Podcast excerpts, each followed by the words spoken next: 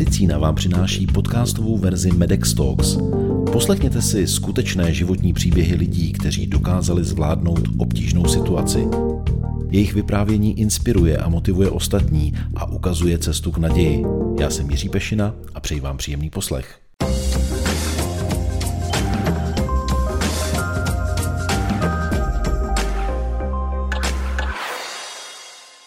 Miluje les, nohy v teple a svého muže, který na ní čeká v nebi. Děsí ji pobytové zájezdy, snahy o škatulkování a nesmířliví lidé se zavřenými hlavami. Doma má tři děti, po nocích píše knihy a blog Krkavčí matka. Přichází mezi nás Veronika Hurdová.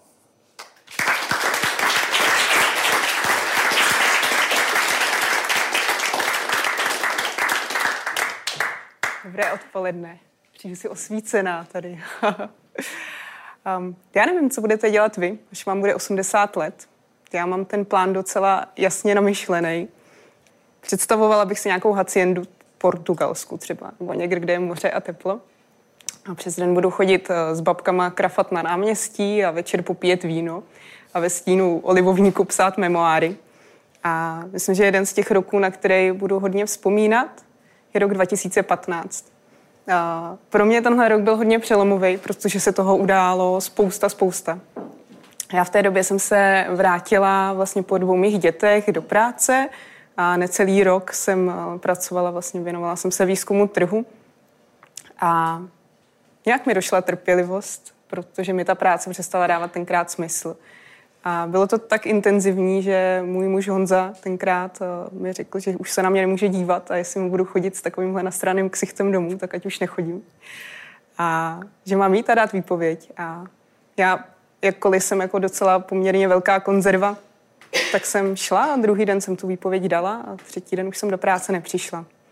A neměla jsem vůbec žádnou vizi, co budu dělat, protože když něco děláte 9 let, tak máte pocit, že už jako nic vlastně jiného, kromě té práce neumíte a, a skočila jsem na volnou nohu bez nějaký vize. Um, ta nejistota, co budu dělat nebo jak naložím se svým volným časem, netrvala úplně dlouho, protože jsem pár měsíců na to neplánovaně otěhotněla. Takže když byli moji nejstarší dceři tři roky, a druhému synovi dva roky, a já jsem měla pocit, že začínám konečně mít volno, že ty děti jsou velký, tak jsem zjistila, že jsem znova těhotná, což nebylo úplně plánovaný a začala jsem totálně panikařit a říkala jsem Honzovi, to není možný, to nezvládnu, protože už teď jsem strašná matka a nezvládám dvě děti, tak jak budu zvládat tři děti. A Honza říkal, neboj, neboj, prostě to jenom odnosíš, odkojíš a já pak klidně třeba půjdu na mateřskou, jak se tomu říká, na tátovskou a, a budu se o ty děti starat. A vzhledem k tomu, že Honza vždycky držel sliby, tak jsem neměla důvod mu nevěřit, tak jsem říkala, tak jo, tak uh, já teda si to miminko nechám. A to jsem nevěděla, že tohle bude první slib, který eh, mi Honza dal a nesplní, protože tři měsíce na to zemřel. A já jsem byla v situaci, kdy jsem doma měla dvouletý a tříletý dítě, třetí bylo na cestě a já byla bez práce a bez nějaký vize budoucnosti. Um, Myslím si, že je, by bylo jako zcela legitimní v takovéhle situaci to vyřešit dvěma možnostma. Jedna z těch možností je se totálně sesypat, uzavřít do sebe a zanevřít na celý svět. A druhá možnost je s tím bojovat. A zabejčit se a říct si, že touhle situací člověk projde. A já jsem neudělala ani jedno. A, takže existuje ještě třetí možnost, jak se taková situace dá přežít. A já jsem to přijala. A ono to zní jako možná strašně vymeditovaně a zen buddhisticky, že člověk jako to nechává sebou všechno proplouvat.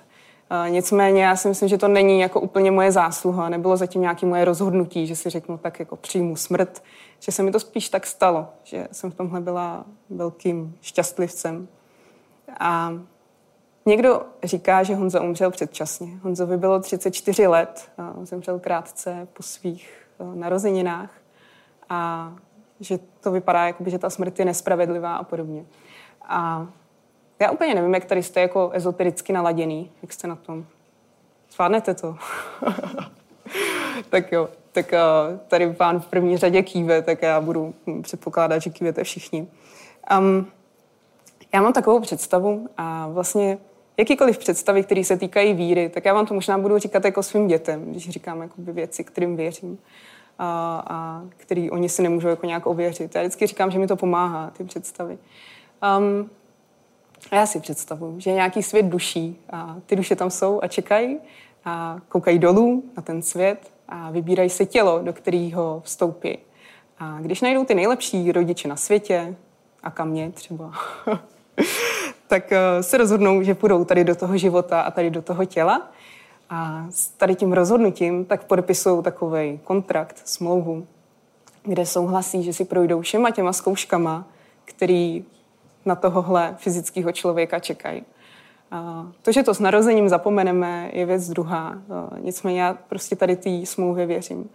A toto mi jako velmi pomáhá v tom žití se smrtí nebo s přijímáním toho, co se člověku děje. A protože hm, když se vezmu třeba Honzu, tak eh, kdybyste ho znali, to byl jeden z nejlásky plnějších lidí, jakýho jsem kdy poznala. A myslím, že za ten svůj relativně krátký život té lásky rozdal tolik, že už měl splněno. Tak to je jedna věc. A pak ještě druhá věc je, že to bylo jakoby zajímavé, protože teď, když mě tady vidíte, tak uh, vypadám jako, že nemám podjevou trému, což nemám a nestydím se za sebe a žiju si tak, jak jako potřebuju a jsem se sebou spokojená. Ale kdybyste mě potkali třeba před deseti lety, možná díl, už když mě Honza potkal, tak jsem taková nebyla. Byla jsem hodně uzavřená, um, byla jsem stydlivá, neměla jsem se ráda, strašně jsem se neměla ráda. A bylo zajímavé, že Honza byl jakoby první člověk za celý můj život, který ve mně viděl něco jiného než ostatní. Já si totiž myslím, že jakoby člověk, každý člověk v sobě má nějaký světlo, nebo to je jedno, jak si to představíte, drahokam, já tomu třeba říkám láska. Co tam je a svítí. A my, jak jdeme tím životem, tak si na sebe jako plácáme strašně moc vrstev a bahna a táhneme svou nějaký baťohy, který k nám nepatří. Nicméně to světlo pod tím tam pořád je. A Honzík tím, že v to světlo věřil a viděl ho, tak eh, vzal já si to jako obrazně představuji, že vzal takový velký kladivo a začal odbouchávat ty kameny, které prostě ke mně nepatřily a otesávat mě. A myslím si, že když to otesal jakoby na nějakou míru, se kterou byl spokojený a říkal si, že takhle už to může vypadat a ta moje Verunka to zvládne už dolešťovat sama a brousit si ten svůj drahokam, takže vlastně mohl odejít. Takže myslím, že jedna z těch velkých zkoušek, který eh, Honza podstoupil, bylo vytezat země člověka nebo pomoct mi být člověkem, jakým jsem. Já si totiž jakoby myslím, že to je jedna jako z nejlepších věcí, co můžete v životě udělat. Být sami sebou. A já vím, že se to teď jako skloňuje a že je to takový omletý kliše a říkají to všichni koučové i pseudokoučové. teď jsem nedávno přednášela v Šumperku a měla jsem tam právě e, přednášku na téma, jako jak jak být sám sebou, asi byste to dal. A přišla konferenciérka a řekla, takže teď tady budeme mít tu přednášku o sebestřednosti, tak se všichni se začali strašně smát. Ale pro mě ta sebestřednost je o tom, jako mít sama sebe ve svém středu. A když je člověk ukotvený a nevypočuje sám od sebe, tak to jeho světlo může krásně svítit a pak může pomáhat nejenom sobě, ale i třeba lidem, kteří jsou blízko okolo něj a když ty jsou zacelený, tak může svítit dál a dál a dál. Takže tady to uh, být sám sebou je pro mě to nejlepší, co člověk vlastně může dělat pro celý svět. Veroniko, můžu toho využít s jednou otázkou? No. Já nebudu mluvit eh, v minulém čase, ale v přítomném. Vy milujete mm-hmm. svého muže. Mm-hmm. Mají u vás, po tom, co říkáte, muži nějakou šanci? A tak jo, ty jsem tady flirtovala v zákulisí s tím, co mi dával port. um, tak já, já to mám jako... Um, i s mým mužem vlastně i za jeho života, tak on byl jako velký fanoušek toho, uh, abych koukala po jiných chlapech, takže když uh, tím, že znal jako můj vkus, a když jsem náhodou třeba prošla kolem nějakého muže uh, a nevšimla jsem si ho a on věděl, že je to můj typ, tak říkal, hele, hele, rychle se otoč a podívej se. Takže myslím, že on tam jako nahoře sedí a asi nejvíc ze všech mi drží palce, abych si někoho našla. A to, že se zatím nikdo nenašel, um, je věc druhá, ale mě to asi nějak netrápí a myslím si, teď už je to vlastně třeba půl roku od Honzovy smrti, A že jsem došla do fázy, že jsem vlastně smířená s tím, že klidně vlastně můžu zemřít i bez toho partnera, že si nepřipadám polovičatá, že často jakoby lidi hledají tu svoji druhou půlku na doplnění, ale já nemám pocit, že potřebuji druhou půlku, já už jsem celá. A, takže v, tom, v tomhle v tomhle mi to přijde vlastně hezký a vůbec z toho jako nemám strach. A myslím, že ten muž, který přijde, tak bude muset respektovat to, že jsem zamilovaná do víc lidí. Ale ne, já si jako nemyslím, že láska by musela být jeden na jednoho, ale že člověk může být zamilovaný do celého světa a tím to vlastně jako roste a sílí. Pro mě jako obecně ta uh, smrt je tak, takový šťouchanec a že to záleží na nastavení člověka, jak uh, na tu smrt reaguje nebo jak se k tomu postaví. Ale možná to nemusí být ani smrt. Myslím si, že jako každý z nás, kdo tady sedíme, tak jsme si jsme dospělí lidi a asi každý jsme si jako ukousli z toho svého koláče a občas jsme kousli do něčeho tvrdého, co bylo těžké překonat. A záleží to na nás, jak to vezmeme. Takže když nás prostě někdo kope do zadku, tak můžeme dělat, o, jako co do mě kopeš a odmítat to. A nebo říct, je, děkuju, ty mě asi chceš jako posunout někam na té mojí cestě. A myslím si, že ta smrt jako toto umí velmi dobře. Možná, kdybych to měla schrnout, jaký je ten život, nebo hm, říct nějaký jedno, jedno slovo, um, tak ta smrt ten život tak jakoby zjednodušuje, protože jestli něco dobře umí, tak je to svítit na věci, které jsou opravdu důležité. A ono to nemusí být, jako, že to, ty důležité věci rovná se ty velké věci. Dneska zrovna jsem psala uh, na, na Facebook svého blogu, tak jsem psala takový post, uh, kde jsem říkala, že občas jakoby se mi do srdce vkrade takový hodně svíravý, bolavý pocit, uh, když třeba vidím, já nevím, na hřišti, že nějaká maminka volá na, na malého hošíčka a říká, podívej, kdo tamhle jde, táta, a to dítě se rozběhne, anebo teď jsem furt jezdila kolem plagátu, jako přijďte oslavit s námi jeden otců. A, tak to jsou jakoby chvíle, kdy to srdce se mi sevře a, a je mi to líto, ale pro mě právě mm, díky tady tomu, tak já dokážu vidět i v těch úplně prach obyčejných, každodenních věcech to velký, protože si myslím, že stejně ve finále pak ten život se skládá z těch maličkatých věcí. A nevím, jak si představujete svoji smrt, nebo to, jak bude váš život eh, postupovat. A myslím si, že spousta lidí má představu takový jako gradace, že se to bude pořád zlepšovat a budou dosahovat dalších a dalších cílů. A na konci tak prostě projdou velikou slavu bránou a tam budou jako zpívat, hrát anděle a bude to všechno super, až to všechno dokončíme. A pro mě to tak ale není. Já si myslím, že se vší úctou k vám a významnosti téhle události, tak si myslím, že ten můj poslední den bude úplně stejně prach obyčejný jako ten dnešek. A, a myslím si, že jako tohle vědomí dokáže do té každodennosti vnášet takový zvláštní jas, a kdy člověk jednak si zvědomuje ty hezké malé věci, co se mu dějou a, a říká si, to dneska hezky svítí sluníčko, to jsem dneska hezky zmokla a promokly mi boty a proto je nemám. A a dokáže se jako usmívat těm hezkým věcem, ale vlastně i těm ošklivým věcem, kdy, já nevím, třeba mě děti naštvou a já teď stojím před tím, abych si vybrala, jestli na ně budu křičet, anebo jestli se to budu snažit nějak uhladit, abychom to spolu vyřešili. A když se jenom představím, co když je to dneska naposledy, kdy se hádáme třeba, tak už jenom ten můj vnitřní klid, tak do té situace vnese to, že se to úplně promění a, a tak zkrásní. Tak, uh, takže si myslím, že ta smrt jako toto umí dobře.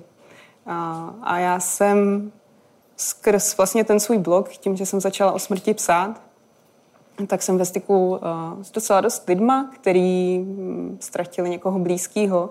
A občas mi někdo napíše, jako Veru, uh, to je jako super, jak si tím prošla, asi vlastně takový můj vzor a obdivují to, že jsem prošla nějakým tím temným údolím a už jsem z toho venku.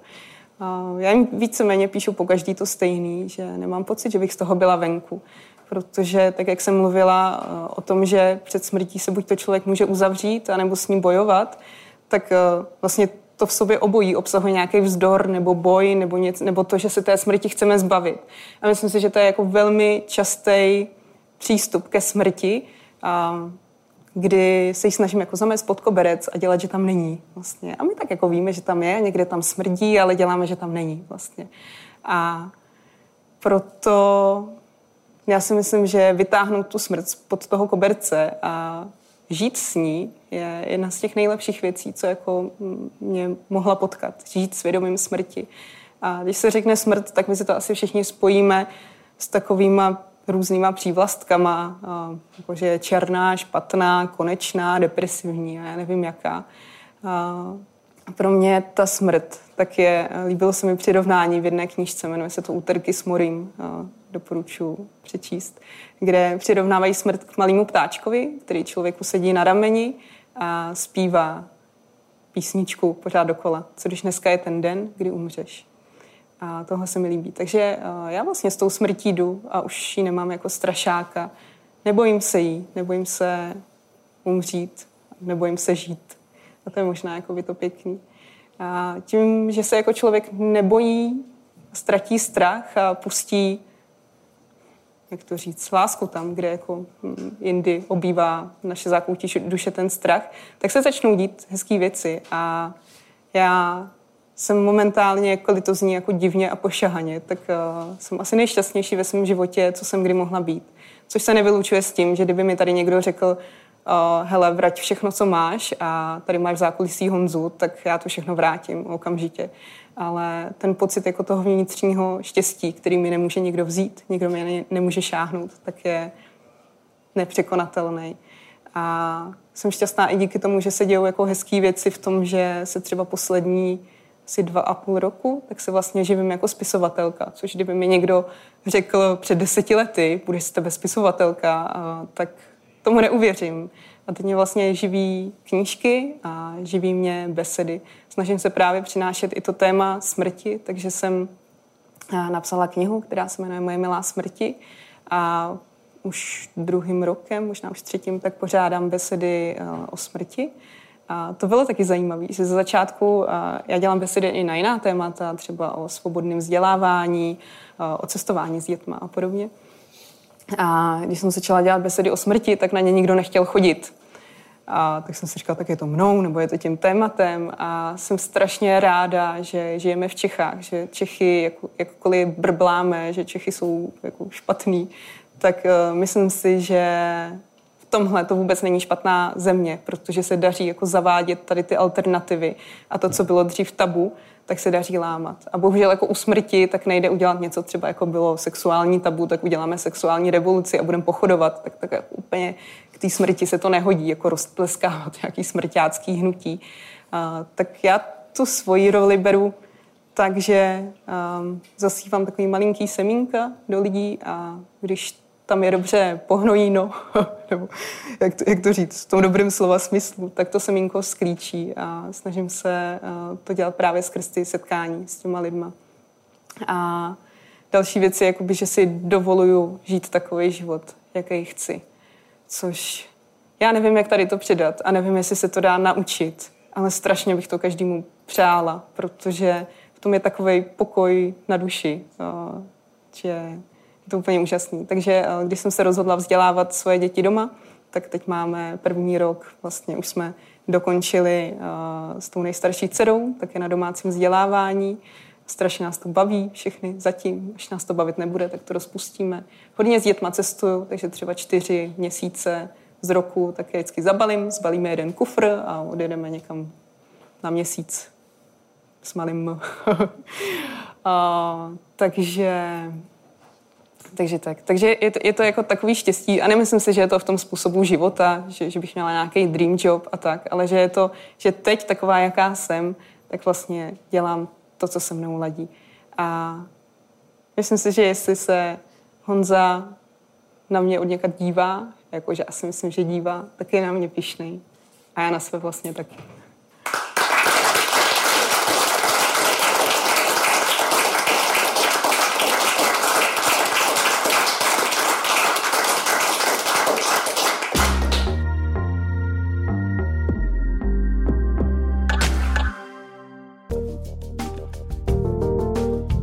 To je z dnešního podcastu všechno. Další díly najdete na portálu mojemedicina.cz a v podcastových aplikacích. Videoverzi Medex Talks sledujte na YouTube. Díky za to, že nás posloucháte nebo se na nás díváte. Naslyšenou příště se těší Jiří Pešina.